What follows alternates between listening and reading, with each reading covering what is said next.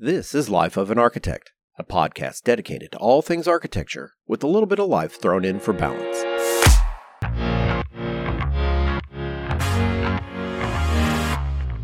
How much do you know about material health? If you're like the vast majority of people out there, I'm going to guess that your answer is not much, and that really needs to change. I'll admit that I don't know anywhere near what I should, which is why we have a special guest on today's episode. Welcome to episode 70 The Dirty Side of Clean Building. Welcome to the Life of an Architect podcast. I'm Bob Borson. And I'm Andrew Hawkins.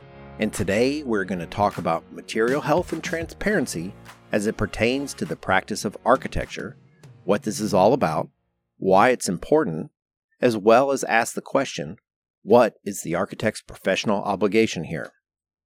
To help us with today's conversation, we have invited architect, registered interior designer, LEED AP, an associate at Perkins and Will, and the most qualified person I know to discuss today's topic, Tori Wickert. Tori grew up in a small town in East Texas and followed her father's footsteps to the University of Texas at Austin and completed her professional residency program at Kohn Pedersen Fox in London.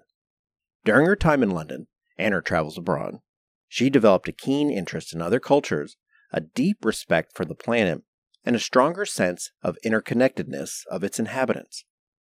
After the passing of her mother to breast cancer in 2014, Tori has become a passionate advocate of transparency and optimization around building materials. She co directs the Material Performance Task Force in the Dallas studio of Perkins and Will and serves on the advisory board for the American Cancer Society North Texas area. She firmly believes, as an architect, it's her mission to creatively address challenges in the built environment, which includes consideration of environmental and human health impacts. Hi, Tori. Welcome to the Life of an Architect podcast. Hey guys, I'm so excited to be here. Well, we're happy to have you. I know I am. Yeah, we're happy to have you here, definitely. Yeah, fabulous. Looking forward to a good conversation today.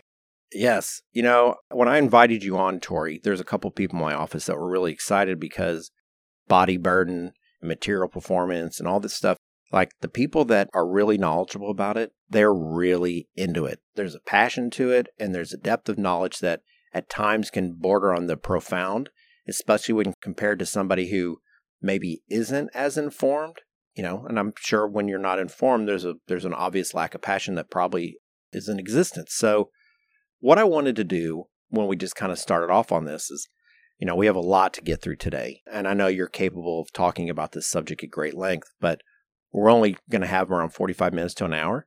So I'd like to start with the question about how you became so passionate about transparency and material health? Yeah, well, I've been a practicing architect since 2005 is when I kind of started my career and I was kind of just going along enjoying my projects I was working on and then come 2014 I got pregnant with my son Cohen and of course, you know, you start thinking about things like what kind of paint should I use to paint the nursery? So it was kind of in the background at that point in time, but then I was going through losing my mom to breast cancer kind of simultaneously with being pregnant. And I actually lost her to breast cancer when he was seven weeks old. So that was a very difficult time in my life. And when I came back to the office after 12 weeks of maternity leave, my coworkers approached me and said, Hey, we have this project type with the American Cancer Society. We think that you would be the perfect fit for it, but we understand if it's too soon. And you know, I just looked at him and I said, absolutely, 100%. This is what I want to be doing. The program was free hotel for cancer patients. So I just thought about the experience that my mom had been going through with her cancer treatments and having to travel. And I thought, this is the exact type of project that would have benefited my mom. And so initially, when I started on the project, I was thinking about it in more of an experiential way, like what would my mom want to do at this facility? How would she want to interact with guests and that kind of thing? And then, kind of simultaneously, when the project was starting design, I was becoming more engaged in the material performance research lab at Perkins and Will. And so I started learning some of those fundamentals. The project was pursuing the well building standard. And so I was just learning the basics. But during the design phase of the project, I was fortunate enough to uh, attend the Living Product Expo in Pittsburgh and hear my colleague Robin Guenther speak as the keynote speaker. And what she had to say, like, really shook me, really stuck with me. And then I just went all in and just learned as much as I possibly could. And that's really how I got into this. So, what about the talk that Robin Guenther gave? What about that was so specific that it really motivated you to change everything? She said so many things that resonated with me, but one of the things I had never really heard of was this concept of body burden. Mm-hmm. And she gave this interesting story about how she had participated in this study with the Environmental Working Group years before. And what it was was a study to take the blood of various individuals and test what different chemicals were in their blood. And she kind of described how difficult it was to actually get involved in the group and actually get the test taken, get her blood drawn, because so many of the things that we need to draw blood, such as um, the syringes, the different plastic vials, and whatnot, they all have toxic chemicals in them. So, this test was this really unique situation where they had to control all of those factors. And what they found in her blood, and I hope she doesn't mind me repeating this, but what they found in her blood amongst all kinds of different chemicals, but the one that stuck out to me most was they said she had the highest level of phthalates of any of their test participants. And she's an architect. So, what she attributed that to was potentially working with all these samples, finished materials. And she flew a lot for different client meetings and presentations. And so she thought it could have had to do with her time spent on the airplane. And that just really struck me. I just thought, wow, it would be amazing to know what is in our blood and how are the things that we're surrounding our with in our environment impacting the quality of our blood and the quality of our life. Yeah, I can't imagine trying to take that test and keep everything clean. That's a really hard thing to even start with, like you say. Yeah, it was. But did you have that test done or no? No, I really want to. Okay. Apparently, it's pretty expensive to do. Ah, gotcha. Okay, I have some questions about phthalates and body burden. One, I don't even know what phthalates are. I mean, I, I mean, I could look it up real quick, but Tori, can you tell us what phthalates are and why handling product samples or flying on planes might have given Robin an elevated level of phthalates? Sure. So, you've probably heard the word phthalates, right? I have. Okay, and you've probably heard of BPA. I have. So, the way I like to think about this as plastics are made from petroleum based products. So, in order to give plastics either rigidity or flexibility, depending on what the product needs, some chemical has to be added to a plastic. So, a BPA is going to be added to make a plastic more rigid, and a phthalate is going to be added to make a plastic more flexible. Mm. Interesting. So how does that get into our bodies? Well, you can touch it. And we're absorbing it like it's I mean, I know this makes me make me look like a fool, but I never really thought about like if I touch glass, I don't worry about getting glass absorbed into my body by extension. Right, when I so, touch plastic, I don't think about it either. Yeah, and I can look up the year, but in year X, BPA was removed from baby bottles because the thought was that as babies were drinking from the bottles, they were absorbing the BPA into their bloodstream or digestive tract. And the same thing with, let's say, vinyl flooring, for instance. If a baby's crawling on vinyl flooring or if you're walking barefoot on vinyl flooring, you could be picking up those phthalates just from the skin to plastic contact. Yeah, it was 2012 was when the FDA banned BPA from sippy cups and baby bottles for those who were passionate about their years. That's interesting. That is something that I hadn't really thought about. And I know that, you know, there's the tests that you had mentioned earlier about to determine like all the things that are in your system and the different chemicals. And you said that you hadn't taken that because it's expensive. Yes, I would love to take it. I'm very curious. Yeah, I kind of would like to take it too. I don't want to take it at all. What do you think they would find? Ice cream. I don't know, but it would be depressing. No, no, it wouldn't be ice cream. It'd be beer and burgers and stuff. I guess I don't know. What would they find in yours, Bob? Oh, I, you know, probably if they tested the backside of my body, it'd be my couch, probably. Because that's all. well, probably flame retardants then. Yeah, they probably Oh. find that. Well, you know, there's a slide. So Tori was very gracious and in helping us to prepare for this episode. She like did a data dump on Andrew and I, and I hope this is a graphic that I can share. But it it kind of really paints a picture on what the body burden is. And at first pass, it shows a woman and it's like, oh, shampoo and nail varnish and deodorant and perfume and laundry detergent, fake tan and shave. I mean, it goes on and on and on. And the thing that's really interesting about this particular graphic, because my initial reaction was, well, other than soap and deodorant and shampoo, I don't use any of these things. But when you really start to look into it, the thing that's the crazy takeaway is like, let's just take deodorant as one of the categories. It has 32 chemicals in it. And it says like the most worrying is like aluminum, zirconium, isopropyl, propyl. I don't even know how to pronounce that word. I read it all the time, but I don't ever say it. And, you know, it lists side effects like organ irritation and hormone disruption. Can I tell you the number of times I've thought about those chemicals and what they're doing to me when I have applied deodorant? I can count on less than one finger. right?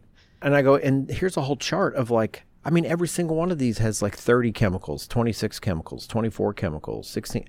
It's like a barrage of chemicals. You leave your bedroom to get ready for your workday. You go in the bathroom and you come out carrying 237 additional chemicals that you didn't carry into the bathroom. That's boggling to me to think about. And how many times when you're eating a meal, though, are you thinking about, man, is this clogging my arteries? I think about that. Yeah, that's Yeah. it's more tangible, I think. But when you're walking into a building, you're certainly not thinking about what am I being exposed to in this building. And that's why I think it's important for architects to be thinking about those things because people walking into buildings are not thinking about those things. And I hear an argument a lot, even from designers, that you're not licking the flooring, but let's hope not. Let's, yeah, that's what I was about to say. That's back to those babies, right? Yeah. Under year four, that's a possibility, probably, but Yeah. after that, let's hope not. Yeah. Okay, well, you never know what happens behind closed doors. But I can guarantee structural engineers are definitely licking the floor. well, they're rubbing the concrete for sure. yeah. But no, somebody walking into a building has put shampoo and deodorant, you know, possibly makeup and lotion. They just ate something that was probably not great for them if they're anything like me. And then they're walking into this building being exposed to additional chemicals. So really that's the concept of body burden is that it's the cumulative effect on your body of constant exposure to these substances and chemicals from so many different sources. And something very interesting is this study that was done by the Environmental Working Group, where they tested the umbilical cord blood of newborn babies. Oh, God. And you would think that a newborn baby has been in this very sheltered place for nine, 10 months and should have no chemicals in their blood, right? But what the test revealed is they had a total of 287 chemicals. That's not cool. No, That's terrible. It is terrible. And when you look at the breakup of the chemicals, eight of those chemicals were PFCs, which in the built environment, we use those as stain repellents. So not just on upholstery, but also on curtain wall, Mhm. Mm-hmm. things that are meant to make products resist water and stains. They found flame retardant, they found pesticides. I mean, they found all kinds of nasty stuff in the cord blood of a newborn baby. And that's just It's terrible. It's it's sad. terrible. And we know that those particular chemicals are linked to cancer. They're toxic to the brain and nervous system. They can cause birth defects. Let me ask you this. So this is the thing. I have a theory. It's a working theory, so bear with me on this. and it's the idea that you go, all right, we tested for these chemicals, and here's all 287 that they found. And let's say that they found polybrominated diphenyl ethers. Well, how many people walking around there know what that is or how they might have picked it up? or polychlorinated naphthalenes or whatever that word is pronounced. There's a disconnect between what these chemicals are, what they're called, and what they do. And it's the whole idea that there's a power behind knowledge, but you have to have the knowledge and a practical application to have an appreciation for what it is or what it does. And when I mean appreciation, I don't mean like I'm so glad I have perfluorinated chemicals in my body.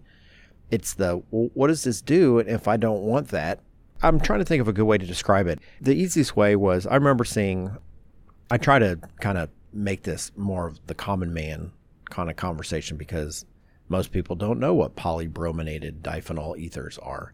And I'm okay with that. I don't know what that is. Yeah, right. They tested for 46 of them. Yeah, I have to dumb it down when I'm thinking about it myself. Yeah, so you start thinking, how I know we're going to get into this later because part of the, our conversation today is talking about, as architects, what sort of obligation do we have to try to mitigate or at least make these decisions consciously? You know, I tell people in my studio all the time that I have a responsibility for is like, just from a very practical standpoint, don't put placeholders into your designs or your drawings or your details because what will happen is you'll forget about them or you'll just never get around to it. And we'll end up with a placeholder in the real world. Leave it as a gap. So at least at that point, there's a stopgap in place because someone will say, well, I don't know what this is because you didn't tell me what it is, as opposed to putting in something that's a placeholder. There's this idea of knowledge is power and you have to educate people, but there's a disconnect between what these things are called and where they show up in what products and what they do to you. And that's the thing that I think is the challenge that this whole topic as an overarching kind of issue, that's at the root of solving it is one, obviously it's educating people, but it's also coming up with a way that we understand what these things are. I don't know how that is, and hopefully we're going to get into that at some point. Like if you're if you're just regular Dick and Jane general public and they hear this, they're like, "How is this possible? Aren't there things in place that are going to protect us from these chemicals that I don't want in my body?" And I certainly don't want them through contact trace moments. So, yeah, let's talk about that a little bit that's an assumption that I had going into it is that surely there's laws and regulations in place that would protect this from happening.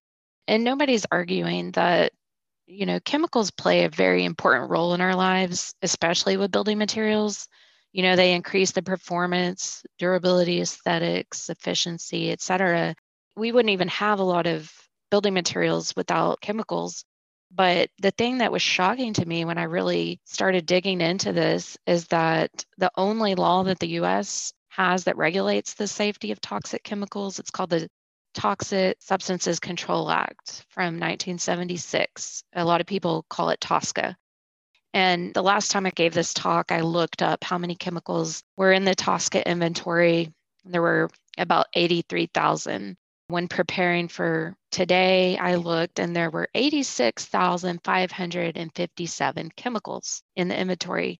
When it was created back in 76, there were 60,000 chemicals that were grandfathered in. So when these chemicals came into the inventory, they came in without any kind of evaluation. That's that's kind of crazy. And did you say they were like That's pretty scary. Like they're just accepted because they already existed? Yeah, basically so what what the EPA requires regarding these chemicals in the inventory is that it's on the manufacturer to do the human health impact testing.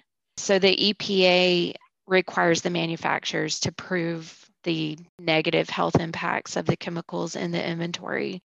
And so that human health testing that's required, it's actually only been done on 200 of those chemicals. 200 of the 86,000. Yes. And only five of those chemicals have been restricted in the US.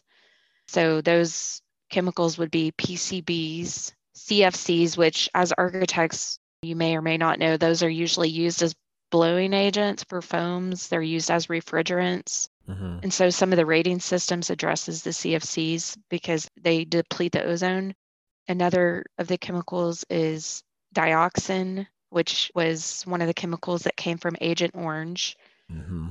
Asbestos, which most people hopefully know about. And actually, with asbestos, it was removed from the restricted list under the Trump administration. so that it could be now more regulated for potential new uses. Interesting. Yeah, crazy.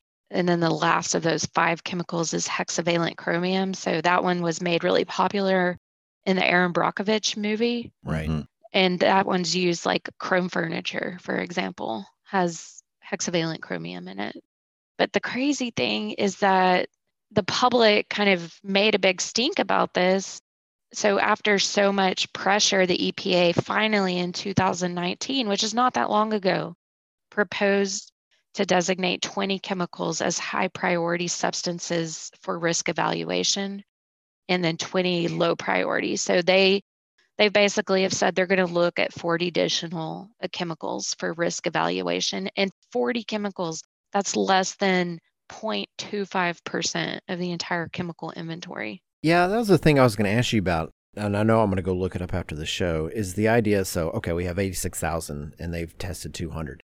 Is there any idea or any consideration other than these 40 that they're going to go back and look at? Like, is there any, like, hey, if you're in, you're in, and we're only going to put these additional burdens on new chemicals moving forward? Or is, do you know if there's like a segment of this process that's saying, well, this group is actually going to go back and look at the things that we've already approved and make sure. Because I hate to say this, but this kind of falls into the whole ignorance is bliss. I mean, not from my standpoint, not from the general public standpoint, but from the, like, I'm wondering how much of the consideration is, hey, we've said that this is okay. We don't really want to go back and expose ourselves by saying, no, in fact, it's actually not okay. That might not be the way that they think about it. I'd hope that that's not the way that they're thinking about it, but do they go back and look at chemicals that they've previously approved and and say, "Hey, we got this wrong"? I don't think they do without a huge public outcry, honestly. And one thing I've learned getting into this is that the American Chemistry Council is a huge lobbying group. They control a lot of what's happening here. So I don't quote me on this, but I think the last time I looked, they were a larger lobbying group than the tobacco lobbyist. Wow. Well, they're definitely working in the shadows then, right? Because nobody's heard of Well, them.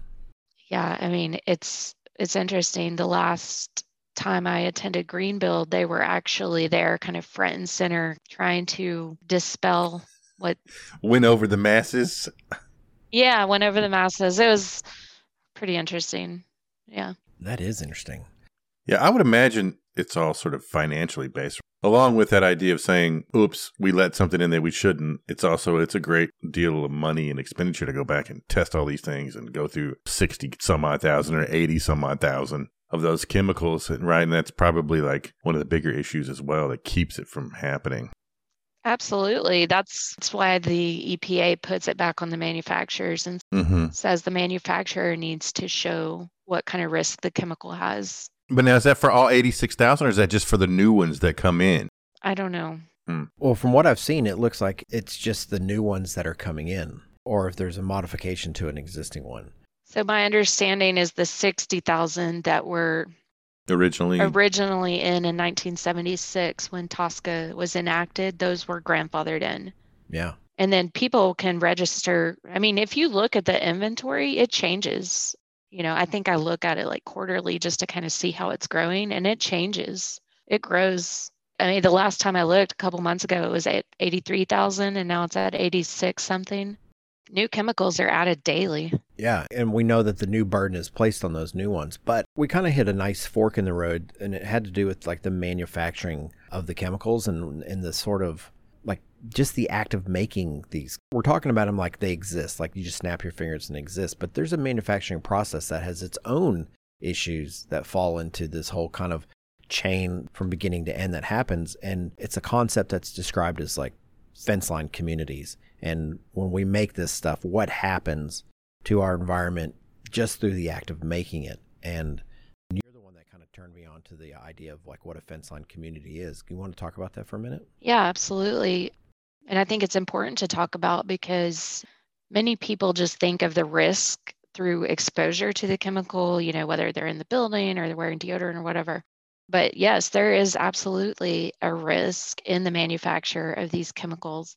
there's a number of what we call fence line communities throughout the United States. I mean, just if you Google it, tons of things will pop up, tons of examples.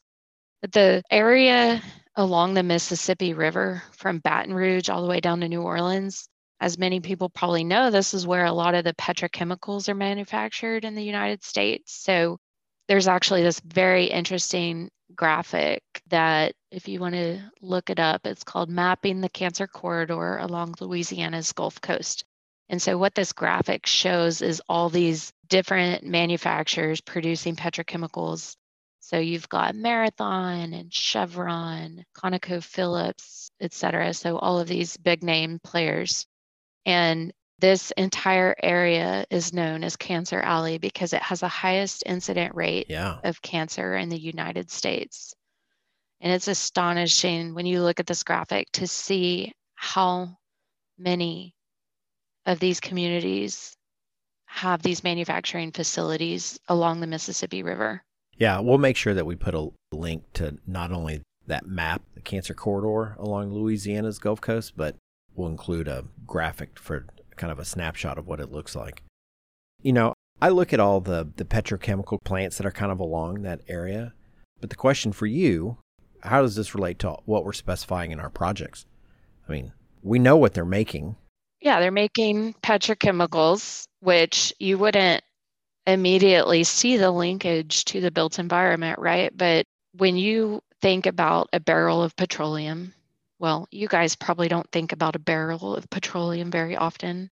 But if you were to think about a barrel of petroleum, according to the US Department of Energy, 6.8 gallons of a 42 gallon barrel of oil is used to make other products aside from fuel. So most people think of the fuel that's coming from the barrel.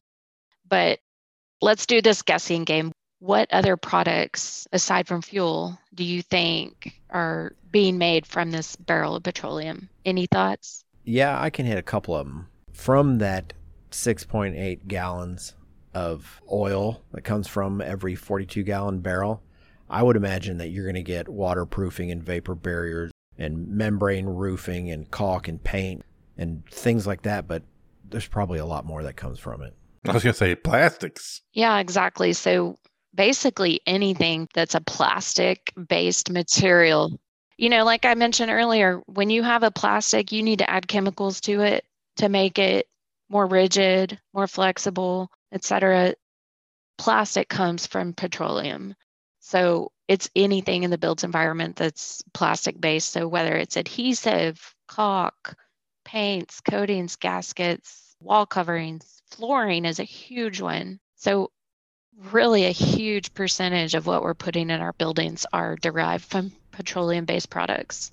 Well, yeah, I mean, like almost everything probably that a house is wrapped in between the studs and the outer finish, all that stuff is plastic, whatever it is, membranes and flashings and all that stuff. I read this book recently called Plastic, a Toxic Love Story. I know it's so tantalizing. um, and I actually read it on the beach. But anyhow, this book, it had this interesting part in it about the author was trying to go through an entire day without touching anything made of plastic. And so what she realized is it was impossible. And so she actually set about trying to list everything that she touched that was made of plastic. It was crazy the number of things that you would touch throughout a day that are made out of plastic. You guys should do that this afternoon. I mean, my afternoon's already pretty full, but um, I would think that Well, that would be really hard. maybe you can put plastic, the toxic love story on your reading list. You know, I'd be happy to include it in the show notes. Light beach reading. You know, just something to kill some time. Yeah, yeah. so let me ask you this. Obviously, Louisiana is not the only fence line community. There's others around the country. And one of them's that I know that you've mentioned before is in West Virginia. Yeah, before I touch on West Virginia, one that's closer to home for us is obviously Houston. Mm-hmm. You know, huge petroleum based industry there. And something that's really interesting is, you know, I've been working on this Hope Lodge project down in Houston, and we decided to get the water quality tested. It's designed to well building standards. So we decided to test the water quality. And when we received the results of the water quality test, you know, there's some obvious things that were a problem with the water, like turbidity and coliform and E. coli. But there was also vinyl chloride and benzene in the water that the guests potentially would have been drinking had we not tested the water. And vinyl chloride aka PVC, used to make PVC, yeah. vinyl flooring, all of the things that we put in our buildings. And then benzene is a derivative of crude oil. So, you know, it, it's interesting because that is a fence line community, but it actually was negatively impacting my project's drinking water. So, what we did there is installed an advanced water filtration system but we're constantly surrounded by these issues. And um, you mentioned West Virginia. There's um, a town in West Virginia called Parkersburg, and it's where DuPont manufactures PFOA and PFOS. And most people know that chemical is Teflon. Sure. You know, pots and pans are a lot of them are coated in Teflon. And, you know, you may have heard or had some sense that there was like some negativity around Teflon. There's a blockbuster movie that came out, I think, last year called Dark Waters that touched on this. And then there's a Netflix documentary called The Devil We Know. Mm-hmm. And those both are really interesting in that they expose the impacts that the plant had on the community there. And how it relates back to the built environment is that these are the substances that we're applying to textiles or carpet or curtain walls, glazing to make water roll off of the surfaces. You know, I, as we've had this conversation, as we've been chatting, one of the things that kind of comes to my mind is so a lot of these products, they make our lives easier. So we put these PFOAs and PFASs, chemicals on here that helps with staining and water re- resistant and repellents and things like that. My brain, I can't help but think about like, okay, well, I walked across carpet today. And I mean, just our entire conversation as I go, is it paralyzing? The more you know, the more do you, like, I'm assuming you don't have pots and pans that have Teflon on them. Or is that something because you know more, you go, well, I'm smart about how I use them? Or do you go, well, I'm not using pots and pans with Teflon anymore? So, how does that impact your daily life? I just want to, I know we have more to get into, so, but I, I just kind of want to, yeah. I don't want to get this part too far down the road without going, all right, Tori, what do you do about this? Yeah, I think you have to use this knowledge to empower yourselves and to realize that this is not an all or nothing situation. So, hopefully, you use this knowledge to make baby steps in your life. And I actually do still have pots and pans that have Teflon because I got them for my wedding and they were a huge expense. And, you know, I've thought about, okay, this is something that I do need to replace. I try to use my cast iron before I, I would go to those other pots and pans. But I'm very cognizant about the kind of shampoo I use, the stuff that I bathe my children with, when I did a home renovation, I was very cognizant about the paint I was putting in the, the house. And so I think, again, it's not all or nothing. I think you should use this information to make changes in your life where you can and where it makes sense. You know, before we started recording, I was telling Andrew that I eat like crap. I I'm so consumed with this in my day to day life with work and with kind of personal with the cosmetics and all that kind of stuff. But it's a balance. Like, I love good food and I love butter and, you know, I love barbecue and all these things. So, like, to me, it's a balance. You really have to make sure that you cut back in some areas where you don't in others. And that's reducing that body burden. Yeah, and that's the key, right? Is to find a way to reduce it because eliminating it, I think, would be almost impossible. Absolutely. And, you know, people tend to get overwhelmed by it, so they just don't do anything. That's not the way that it should be approached. You know, I'll admit there are parts of me and my personality that falls into the, well, I just want to know because I still sit there and think about there was a documentary on like what's really in your Haagen Dazs ice cream. And I was like, I'm not watching that. Right? Because I like Haagen Dazs ice cream. I Yeah. don't want to know. Don't want to see how the hot dog is made. That- yeah. Yes. Yeah. I like all those things. And so the way that I mentally cope is it's a different way of picking your battles. But that's a nice segue. And I, I want to jump forward a little bit due to time. And it really has to do with, as you know, we're all architects and we have an ethical obligation to protect health, safety, and welfare of the public. I want to talk about material health and specifically, I think we're all AIA members here. And as the representative for the entire architectural profession, that is our professional group. Have they said anything about material health? So, yes, the AIA ratified the resolution for urgent and sustained climate action back in September of 2019. And for those of us practicing here in Dallas, and, and probably a lot of people outside of Dallas are probably very familiar with Betsy Del Monte. Mm-hmm. She sponsored this resolution, and she's a well known architect here in Dallas. She was the president of the AIA Dallas chapter previously, and she actually created the Sustainability Masters program at SMU. So this was her baby. And what this resolution specifically reads, if you don't mind, I'm just going to read it verbatim so I don't screw it up. Sure.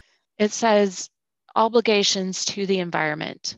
Members should recognize and acknowledge the professional responsibilities they have to promote sustainable design and development in the natural and built environment and to implement energy and resource conscious design. Members shall consider with their clients the environmental effects of their project decisions. Building materials. Members should select and use building materials to minimize exposure to toxins and pollutants in the environment to promote environmental and human health and to reduce waste and pollution. Seems pretty reasonable to me. Yeah, it's pretty cut and dry too. Yeah. I kind of wonder how many of us, I'm trying to think how I can say this. I think there's a lot of us that are actually doing these things that we're trying to promote sustainable design and we're trying to be considerate and conscious about the materials that we're selecting and where they're coming from and how we're using them and so on and so forth.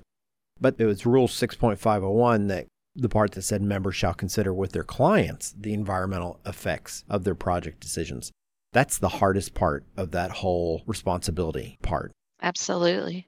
You know, because, and I hate to say this, is that I've long held the belief that architects will try to make, at least all the architects that I associate myself with, will generally go out of their way and they will make decisions to their own detriment to do what they believe is the right thing to do.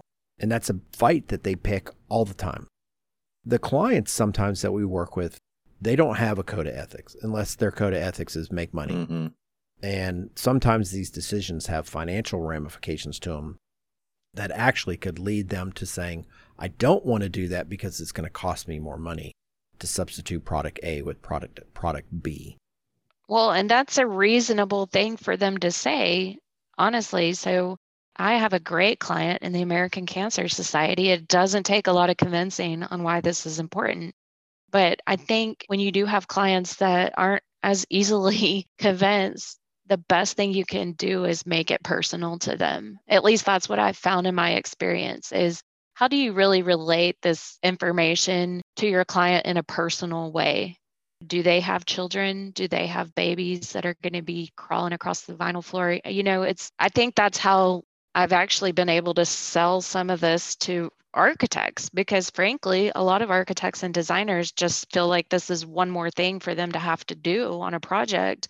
But once it starts becoming very personal then it's much easier for people to buy into it Well, I also think that we have to, it's kind of like the more people that do it, the more we're going to end up pushing back on the manufacturers and the people who are using these products and making these products to do the thing that they probably know they should do now, even though that first step is hard because there's a there's a ramp up cost, there's R and D costs of, of changing something from what's in place and existing now and selling versus okay, we need to do better.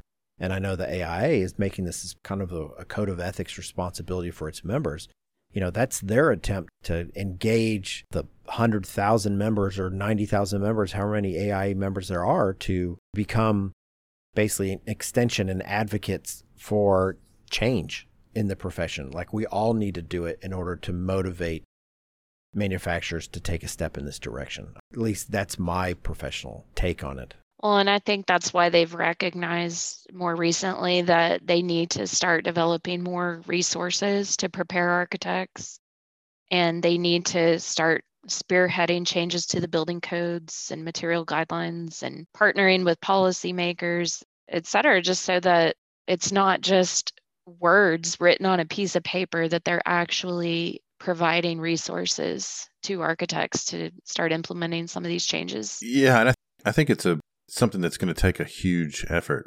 It's going to take a lot of education and then a lot of pushback, you know, in order to make these things happen, unfortunately. Yeah, and really having a unified message as architects is important to make sure we're all asking for the same thing from these manufacturers because it is a huge cost for manufacturers to reformulate and put in the research and development, employ green chemistry in their products. It's asking a lot. So I think that's why it's so important that we're all asking for the same thing. Mm-hmm. There's a section that I think that I want to spend the last chunk of our time together and you have some information, Tori, that you passed on. It had to do with the idea of training the trainer. And it's a nice segue from literally what we just got through saying. How do you get people to put in position to make an impact and make a change and absorb data and then, you know, internalize it and make it embodied within the work that we do? So let's talk a little bit about the idea of training the trainer. Yeah. So, one thing I think it's important to say is that making one change on your project is much better than making no changes. So, rather than make it this huge, overwhelming task, just do something.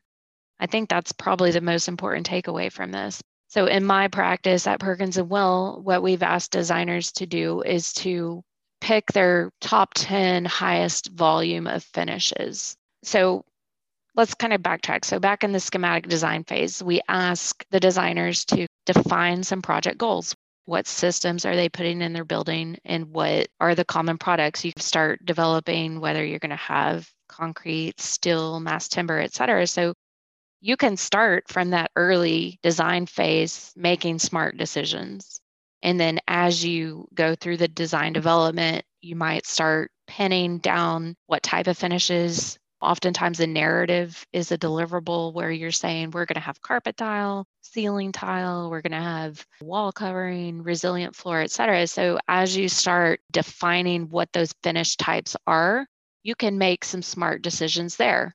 So we know that some floorings are healthier than other flooring types. So when you're in that early design phase, it's easy to make those decisions at that point in time so that later down the road, you're not backpedaling. And then as you move through the construction documents phase and you're starting to define what finishes you're specifying, that's where we really ask designers to pick the top 10 highest volume finishes and report are there transparency documents available for those finishes? If so, what do the transparency documents say? Like, let's say you have a vinyl flooring, for instance. Early in the design phase, you could have made the decision to have a non vinyl flooring, which would have been the healthier option. But let's say, you know, your client really loves vinyl. So, which is often the case. But when you get to that level of what vinyl flooring are you specifying, you can pick a vinyl flooring that doesn't have phthalates in it by just reviewing the transparency documents that the manufacturer provides. So that's kind of the way that we like to think about the process. You just start big picture, make smart decisions in the beginning. As you go through the design phase, that's when you start narrowing down those decisions and then, literally, as you're defining your basis of design products, you're looking at what the chemical nature of those products are and keeping track of it. We actually keep track of it in a tracking spreadsheet at Perkins and Will, and that's been really helpful on projects. The tracking spreadsheets can be modified if there's different rating systems being pursued. It's just a way for designers to maintain product specification through the life of the project through CA, making sure that the general contractor is actually giving them what they ask for. I want to talk about the Perkins and Will library protocol, but I have a question for Andrew about this at this point. When Tori was kind of walking us through schematic design and identifying project goals, and then in DD start looking at okay, well, what kind of base materials are we talking about? Mm-hmm. and then you head into specifications during construction documents. For the work that you, the vast majority of the work that you did, you had to do, you couldn't really specify a particular product, right? You had to keep it open so that. Yeah, I had to have open specifications, yes. Yeah. So I'm kind of curious as to, and this is public sector work, how you can avoid, like, you go to the trouble to try to put together select materials that have a smaller impact to the built environment, but the open specification process that a lot of public work has kind of just reintroduces and opens the door up for those products to work their way back in. Yes and no. You can specify the quantities of those harmful chemicals that are allowed in the product without quote unquote name calling a specific product, but you can actually write specifications to that product basis. And so they have to meet an equivalent to that material, which sometimes means the only material is that material. Right. So, I mean, there's ways around making that happen, right? That you can do. To me, it's more in my public work, I find that the clients are harder to convince of doing those things than actually getting the specifications to work and getting people to bid it because there is at sometimes an economic impact. But you can work around the specifications. I mean, I got pretty adept at doing that. Some things are easy, low to no VOC paints. I mean, in the beginning, you could put it in there. Now that's kind of a given, I think, on public projects. But, you know, when that first came up, you just put it in the specifications. And at that point, there was like two paints that they could use, but now there's a lot more. I think you just have to learn to work the specifications in a way that, that makes it possible. Yeah, and I think also it goes back to that example of early design phase. You can make a decision in the early design phase to choose the healthier product type. So you could specify, let's say, a linoleum floor, and then all three of your products that are listed in the specs, if they're all three linoleum products, then you don't really have to worry as much about substitutions. Yeah. I think that sometimes the other big issue with that is let's say it's a municipality and they already have a standard and the standard is toxic as hell right and it's really bad and so that's where i think you also end up in having some issues because you know they're used to using this product all the time and it's in all their facilities and you have to fight that battle sometimes i think and that is absolutely true. That's where the education piece of this is so important. You know sometimes you just have to educate your clients. You know sometimes you're educating on on things that you don't even quite understand yourself but that's why i was saying earlier make it personal and that usually resonates especially like let's say you're doing a k through 12 school. We don't want kids exposed to all these chemicals and mm-hmm. that's oftentimes an easy way to make it personal there's a website out there and this would be a nice time to kind of bring it up it's the mindful materials website which we'll put a link to it. And if you're looking for these sorts of materials as you're going through the selection process, this is a really good place to go find them all. Yeah, so I love Mindful Materials and I love Sustainable Minds. Those are my two favorite websites to use to find materials and they each kind of they do something similar, but I use one for one thing and one for another. And then Material Bank has actually just launched their partnership with Mindful Materials which is great because if you haven't used Material Bank before, you can curate an entire palette of materials on the Material Bank website and they ship them to you carbon neutral overnight. I didn't know about that. I knew about the mindful materials and I knew about sustainable minds. I wasn't aware of Material Bank. I know what I'm doing this afternoon. yeah, I just pulled it up. So they do all of their shipping carbon neutral. They've just launched that commitment recently. And if you start at Mindful Materials, there's a button you can click on. It's the yellow Material Bank logo, and it'll take you. So let's say you've picked a healthy material from Mindful Materials and you want to order a sample of it. You just click the Material Bank logo, and it'll take you to Material Bank where you can oh, order oh, gotcha. the samples carbon neutral to be shipped overnight. You can do a lot of things on Material Bank. You mm-hmm. can create palettes and boards and get all kinds of great technical data. You can get specs, pre populated specs for the finishes. It's a great website. Yeah, I was not aware of the Material Bank website because I had to do all this stuff myself as a small firm owner. And I'd go back and redo my specifications every couple of years to try to keep up with some of the stuff. And it's really hard. I mean, for a while, I was using a lot of LEED language. Use that. I mean, not necessarily have LEED certified products, but use that language from LEED specifications to help with some of this stuff. But yeah, kind of as a guideline. Yeah, but other times I just have to go find materials and like, all right, well, I'm just going to convert this specific material to a generic spec so that I could use it in projects. Okay, so the materials library at Perkins and Will, you guys have a labeling process, right? That you put in that's I assume is to help people find what they're looking for. Exactly. We wanted to create this quick visual representation for our designers of which finishes are healthier than others. And so we have an entire team of people in our material performance task force that do this vetting of each of the finishes. And we just label the finishes that are in our library a good, better, or best rating.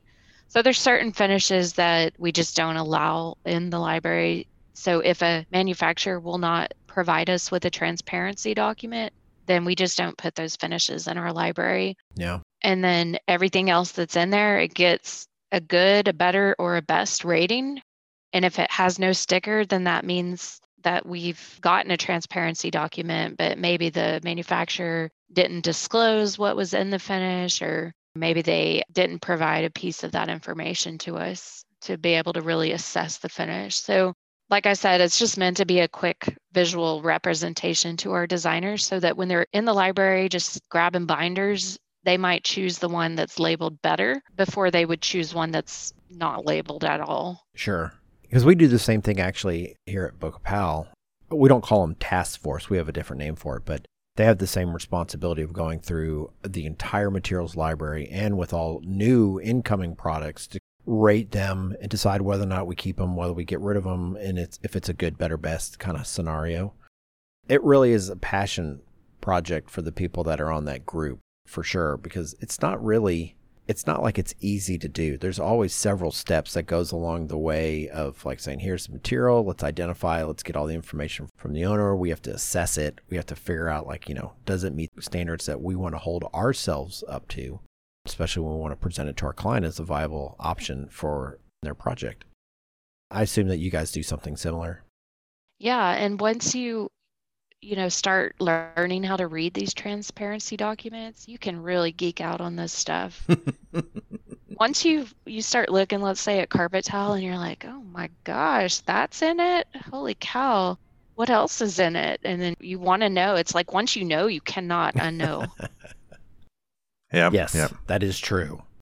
Okay so the next question i had i like the idea of talking about the development of construction drawings and how all this information that we've been talking about makes its way in.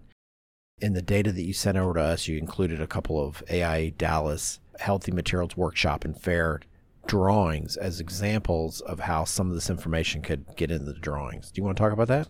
Yeah, so the slide that you're referencing was actually like a charrette that we did in the workshop. But in terms of how you would maybe take the information that we've talked about and implement it back into your construction documents. It's really going back to that top 10 approach. Like, what are your highest volume finishes on the project? Just pick 10, pick five, however many you want to pick. Pick one, do something. But as you're documenting that, let's say through a wall section, for instance, we know you're going to have, let's say, insulation in the wall cavity. So let's look at that insulation and make sure that as we draw it with a little squiggly line, you need to make sure that as you go back to the spec section for insulation that you're actually putting in the spec section what you want it to be. Do you want it to be rigid mineral wool, which is what I like? Do you want to make sure it doesn't have formaldehyde in it? Make sure that stuff is in the spec. The drawings are meant to be a graphic representation of your design intent and the specs are really where you talk about quality and the performance attributes. And I consider material health a performance attribute. Yeah, I think that's a reasonable way to approach it. As we bring our conversation to a close, it's the idea that this is a complicated subject. There's a lot of moving parts, there's a ton of information to work in. But as you said, taking one step is better than zero steps. And then it's the idea of how do you advance the overall objective, which is to create healthier buildings and have a little bit more knowledge into the decisions that you make with the products that you select? Yeah. There's this principle known as the precautionary principle. It's been around for a while.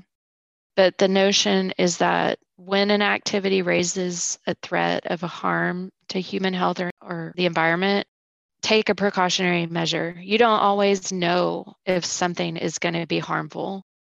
And in that case, you would take precaution. That's what most reasonable people would do in their lives, right?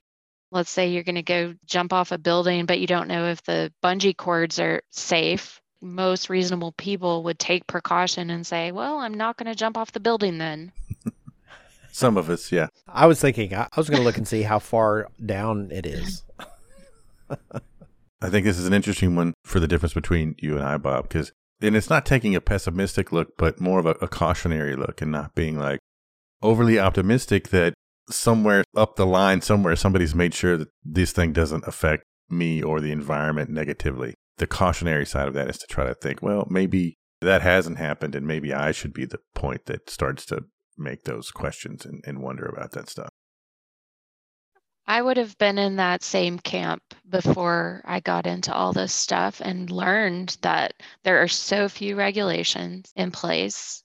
There really is not that person up the line making sure that these products are safe. There's some manufacturers that really take this seriously, and you kind of learn who those are through going through this process. But I think as you learn more about what's in these building materials, you feel less likely that somebody has actually made sure that they're safe. Well, and on that, we're going to bring, I know, it is So scary. scary. So, on that, we're going to bring the educational portion of today's episode, The Dirty Side of Clean Buildings, to a close and move on to the Would You Rather question, which is particularly well timed given the polar apocalypse that we're slowly clawing our way out of here in Texas. Tori, you've bravely agreed to participate in today's question. And as per typical, we're going to make you go first since this is your first time on the show. And then we tell you why you answered terribly uh, afterwards. Can't wait. I know it's a good time for everybody. Yeah, yeah, you're All going to love it. okay, here we go. Would you rather be really cold or really hot? And to clarify, we're talking temperature, not attitude or physical appearances. okay. My answer was going to go in a different direction. Okay. Temperature. Well, I think that highly depends on what time of year you're asking me the question. And since you're asking me on the end of the polar vortex, snowmageddon, whatever you want to call it, I'm going to definitely go with hot. And you know what? I have extreme wanderlust. So whenever I'm dreaming of my next vacation, I'm always dreaming of a hot destination. Yeah, okay. All right. That's a reasonably correct answer. Yeah, I was going to say, why did I get it wrong? No, you know why? Because Andrew's about to say cold. Watch Yes. this. Okay, Andrew, what's your answer? and it's would I rather be hot or cold, right? really hot or really cold? okay. Which suggests that there's some unpleasantness to both of these. Yeah, and I guess my question, the way that I look at it, I guess is my ability to modify the situation, which is why I would say really cold. Because I feel like if I'm really cold, I can at least put on more things and keep warm and like just keep putting on socks and clothes and things like that. But if you're hot, you can only get so unclothed and you're still hot, right? You can jump in a pool. Yeah, Yeah. I yeah, I guess. I don't know. yeah. Yeah, so I don't know. I guess it depends on if we're just talking like I'm going to be stuck in that. There's no modification of whether I'm really hot or I'm really cold. I would probably say I would hot would be the answer because that's living in Texas. That seems to be something I'm more used to, and I guess I could bear being hot better than being cold because at least I don't you lose feeling in my extremities when it's really hot. So if that's the case, I would say maybe it is really hot. If I have to be perpetually in that state, if I can't modify it, then I would say hot. I don't know about you, but my brain kind of quits functioning under both circumstances. Well, I'm not sure mine ever existed in either circumstances. you know, when I said, okay, here's going to be the question, I really asked the question because I've spent the last week, you know, in my house with no power. Yeah. The interior temperature was like around 40 degrees, and I had all the clothes and blanket I could possibly want to wrap on myself. And you know what? It was the worst. you know, and all anybody did was just like sit and look at each other like complete losers the whole time. And I go, at least when it's really hot, it doesn't seem to shut me down. Hmm. Really cold just brought a halt to everything. And that's partly because that's where we live. It's atypical. You know, like the cabin project I did up in northern Wisconsin. It could be zero degrees outside, and with no air running, it could be 50 inside the house. I mean, it's different windows. Everything's just kind of different. So our ability in our environment depends on where we're at. But if you just drop me in a vacuum somewhere, not technically a vacuum because then I couldn't breathe, but you know, just where there was no outside influences and you either go, you're really cold or you're really hot, it has to be hot, I think. I don't think any of us would probably live in Texas if we just loved being cold. Eh, I like being cold. I don't like being as cold as I was this week, but again, I I think it was probably maybe the fact of not having power that shut you down, maybe more so, Bob, than than it being cold. I mean, like for example, if you had power and you were cold, I think you would manage, right? I don't know. Well, well it starts to speak about activities, really. Yeah, Because yeah. because like for instance, when it's really cold, like I've never heard anyone say, "Oh my god, I love the cold." What they like is they like skiing or Mhm. snowmobiling, or they Mhm. like things that happen in cold weather environments. Ice fishing. Oh yeah, like if you're sitting by a fire with a hot apple cider, yeah, it sounds magical. but you don't sound. You're not. I'm not sure that you're cold when you're drinking your hot apple cider Yeah. by the fire. well, You're standing out in the middle of a frozen go. lake. you're modifying your situation. That's right, to make it not be really cold. But I think that so when I when I thought about the question, I went, all right, so let me compare this week when I was sitting in my house fully dressed with nine layers of everything and things are starting to get scratchy because it's like stuff needs to breathe. And then I think, okay, now compare it to a couple years ago when it was like 110 degrees outside and we lost power and there was no air conditioning. How did I exist? All the conditions were the same. I was literally in the same space, but hot was just kind of a drag, but it didn't stop me from doing anything. Cold was just like all I could focus on was how terrible this was. And how do people do this? Like how do people sleep under bridges? Like my heart was like breaking for people that even couldn't didn't even get to 40 degrees. And I don't worry about people when it's really hot, but I do worry about people when it's really cold. yeah, this week was not a fun week. Yeah, yeah. I, I mean, I, I think again, my initial answer was cold, right? Because I feel like, well, I can always put stuff on to get warmer. But if it was just a perpetual state, yeah, I think I would have to go with hot. But I think also that's because we're maybe more climatically adapted to that situation from having lived in Texas. Yeah, for sure. And I would say the hotter you get and the more clothes you take off, the different type of hotter you get, if you know what I'm saying. Thought this was just about temperature. Maybe, maybe in my younger years, You know what? It, it was, but it's like consider this a little extra side bonus for, for some folks. you know, but see, you guys, I mean, you have a pool, Bob. I don't know if you have a pool or not, Tori, but like for me, when it was that hot a few years ago and they were doing the rolling outages, it was miserable because, I mean, no power, there's no air movement. And, you know, again, where I live, it's humidities in the summer is 95%. It was miserable. That did disrupt my activities the same almost because it was just you couldn't get cool and you're sweating and there's no air movement and it was just it's horrible. I think either extreme is really terrible to be quite honest, but I don't know, I guess we just have to pick hot. Yeah, hot is the right answer. It's totally better. Eh, yeah. I still even remember when, so when my wife was in graduate school, like she didn't have any money. And so she had a window unit and she would only turn it on when I would come down to visit, right? Because she didn't want me to suffer, which was funny is because I'm from this area and she's not. She was born in England and lived in places like Denver. And you think that she'd be more predisposed to being on the cooler side than the hotter side. But it's just a mentality you get to. Here it's hot, you- you're used to it, you're going to sweat, it's not that big a deal. But whenever you move outside of whatever is normal and customary, I think that's the direction you go. Like when I was in Wisconsin, they're all in the middle of a giant heat wave and they're acting like they're literally about to die, and it was 82 degrees. Mm-hmm. Uh, And I go, Are you kidding? This is like the best weather ever right now. It is like this is like fall. This is perfect. yeah. And it's just, I guess, whatever you're used to, that's what you want. Like if you're in a warm weather place, you can handle warm and hot extremes better than if it goes the other direction. So I bet our northern friends answering this question would probably still choose cold over hot. I don't know. Could be wrong about that. Hopefully, we'll find out. Yeah, we'll find out. We get some feedback. Yeah, feedback. All right, so there you go. Another amazing show completed. I hope you enjoyed it as well. Thank you for being with us today for episode 70 The Dirty Side of Clean Building.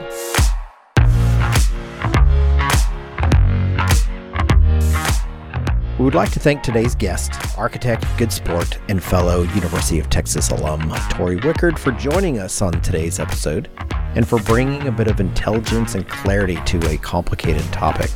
Thanks for having me, guys. I had such a great time. I could talk about this for hours, but I don't want to bore you guys. So, no, you know what, Tori? When we get out of this COVID nonsense, hopefully, when we get out of this COVID nonsense, you know what I'd like? I'd like to go get a beer somewhere and just have a different type of conversation on the same topic, but one that lets me ask more like, what about this? And what about that? And what about this? And what about that?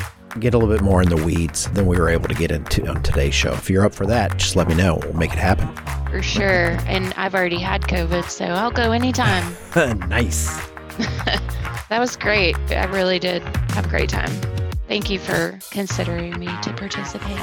Yeah, thanks for joining us, Tori. We would also like to thank our media partners, Building Design and Construction, for their ongoing support of the Life of an Architect podcast.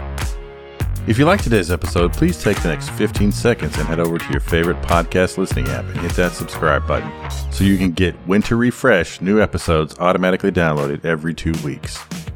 And while you're there, please consider leaving us a comment, and I would greatly appreciate it if you would leave us a five star hydrochlorofluorocarbons and chlorosulfonated polyethylene rating. Be sure to visit the original lifeofanarchitect.com for show notes, links, and photos from this glorious episode. Thanks so much for tuning in. Take it easy, everybody. Cheers.